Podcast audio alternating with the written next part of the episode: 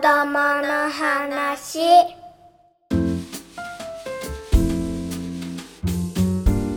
自分らしい子育てのヒントが見つかる音声マガジン子供の話。今回の担当編集者は私西尾さやかです。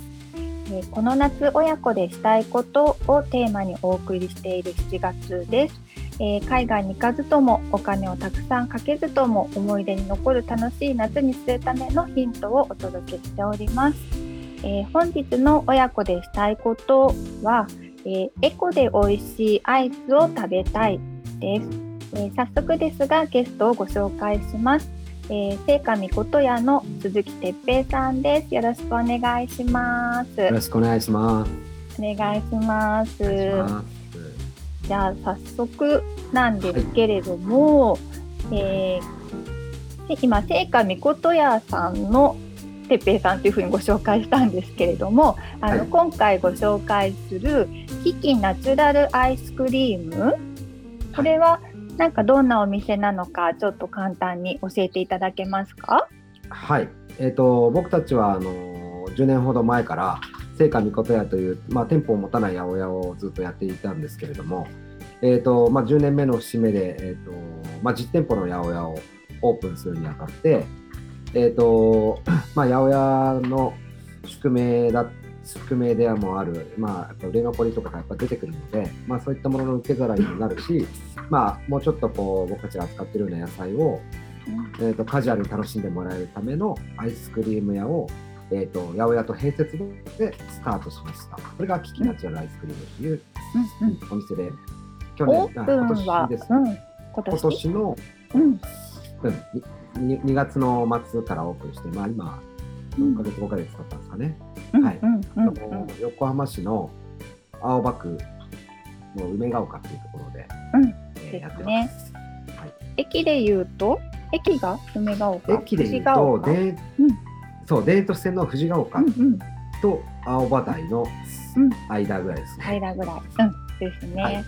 い、やでえっ、とそうあのー八百屋さんがアイスクリーム屋さんっていう発想をちょっとその今経緯は簡単に伺ったんですけれどもあのそこにこう行き着くまでのちょっとストーリーがあると思うのでもうちょっと伺えたらと思ったんですけど。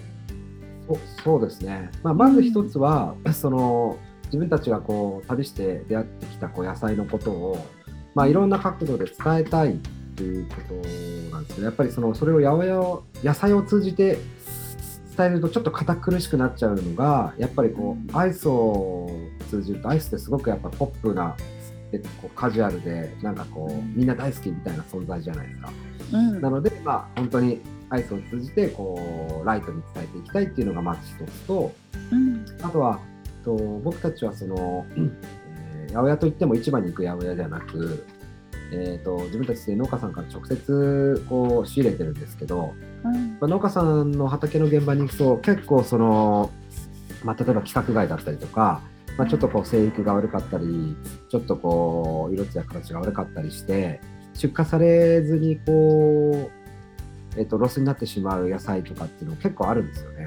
うん。そういった野菜とか果物の受け皿にもなりたいなっていうのがあって、あとやっぱお店でも野菜をどうしてもこう、ね、ある程度並べとかなきゃいけないので、うん。どうしてもこう売れ残りってやっぱ出てきちゃうので、まあ、そういう売れ残りとかを、あのー アイスに変えることで、まあ、うん。美味しく食べれる賞味期限を延ばすというか、うんうんうん。まあ、そういう仕組みで、まあ、アイスクリーム屋さんを始めたんですよね。うんうんうん、ねなんかこう美味しく楽しくポップにね食品ロスのことにももう意識を向けられるというか、ね、そのあたりすごくそうなんですよね。ね、うん、いいなと思って。その辺の話って結構、頭でっかちになりがちだから、うん。なんかそれがこうとにかくアイスっていうなんかこう甘くて可愛い存在に包まれると、うん。なんかこうんうスッとそういう問題意識にも気づけるっていうか、取り組んで、うん。うん。はい。ね大人も子供子供もすっといけそうな感じですよね。うん。そうですね。ね、あのさっきそうお店にもあの野菜並べてるみたいなお話あったと思うんですけれども、アイス屋さんがあって、その横のスペースが、あの八百屋さんのスペースにはい、なってるんですよね。そうです。はい。えっ、と、まあ、やっぱり母体は八百屋なので、野菜がその季節の、その僕たちが旅して出会ってきた野菜たちが、あの、わっと並んでるんで、で、まあ、そこでも、あの、ね、あの野菜が大好きなこうスタッフたちから、まあ、いろんな生産者の話が聞けたりとか、その美味しい食べ方が聞けたりとか、まあ、そういうこともできるし、あとはあの量り売りをしてるんですね、僕たちって。うん。そのあまりこうパッケージフリーというか、パッケージせずに、うん。えーとまあ、プラスチックとかを使わずに、うん。えー、と量り売りがこうメインでやってるんですけど、うん。結構その量り売りをすることによって、なんでしょう、その土付きの野菜に触れられたりとか、うんその自分で測るんで意外とこうこの野菜ってこんな重いんだとか意外とうん。軽いんだなとか、結構こう気づきがあるし、うん。やっぱこう野菜に触れ合えば触れ合えるほどちょっとなんか野菜愛おしくなってきたりするんですよ。そうするとでもそれってすごい大事なことでうん。どんどんそうやって野菜に歩み寄ればよるほどなんかこう、大事に使ってくれるというか。なんか冷蔵庫で野菜がダメになったとかっていうことがなくなっていくと思うんですよね。まあやっぱその家庭でのやっぱそのフードロスってやっぱすごく外食産業に次いで多いんで、うん。なのでまあ最後までしっかりあのー食べきってもらえるし、なんかなんか丁寧に料理したいなっていう気持ちになってくれたら嬉しいなと思って。うんうんうん。ねでその野菜がそうあのー野菜が売ってるスペースの奥の窓のところからこうタイミングが合えば、こうアイス作ってるところも見れますよね。見れます見れます。そうそう、はいなんかそれがまた、こうちゃんとこうつながってあの、この野菜がアイスになっていくっていうのが、なんかこう見えるところもすごくいいなぁなんて思いました。そうですね。あそこよく子供たちがそうそうそうそうそう。なんかのはい。そうそう。なんか覗きたくなる場所であったなって思ってね。え、はいあのお客さんは子供たちも多いですか？多いですよ。お子さんもやっぱ多いですね。うん。うんうんうん。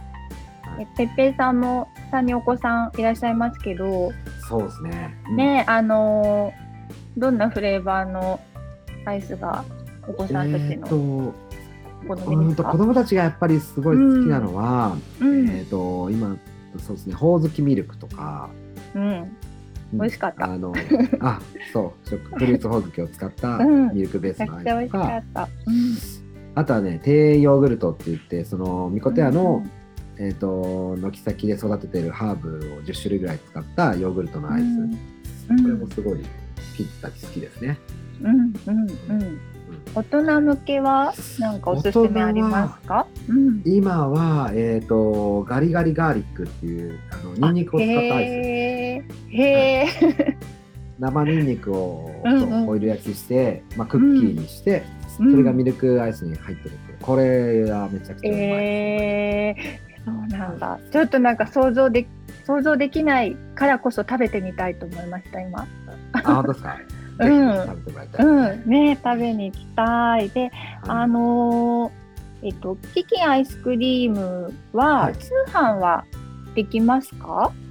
えっ、と通販も通う販 EC サイトが、えっ、とまあオープンして、うん。えっ、とまあその季節のお任せの6個入りのセットっていうのは、えっ、と買うことができるんですけど、うんうん。今ちょっとあの注文も結構いただいてるっていうのもあって、うん。あとはまあそのやっぱりそのハンドメイドで一つ作ってるっていうのもあってその生産量があんまり、あの多くないっていうのもあってうん。今注文だとちょっと9月ぐらいになっちゃうんですけど、うんうんうんうん。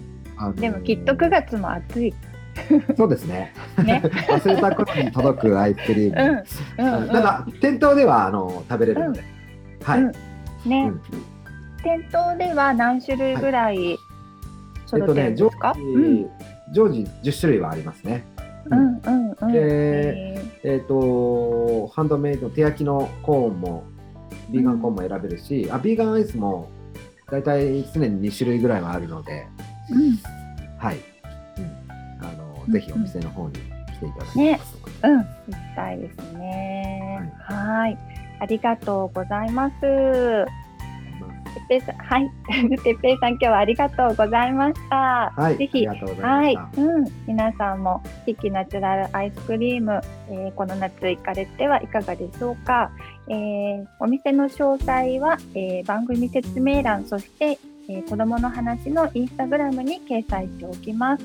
また、子供の話のインスタグラムでは、この夏したいことを日々アップしておりますので、ぜひフォローをお願いいたします。えーアカウント名は、子供のアンダーバー話、えーカタカナで子供の話と検索していただいても見つかるかと思います。それでは皆さん、今回もお聞きいただきありがとうございました。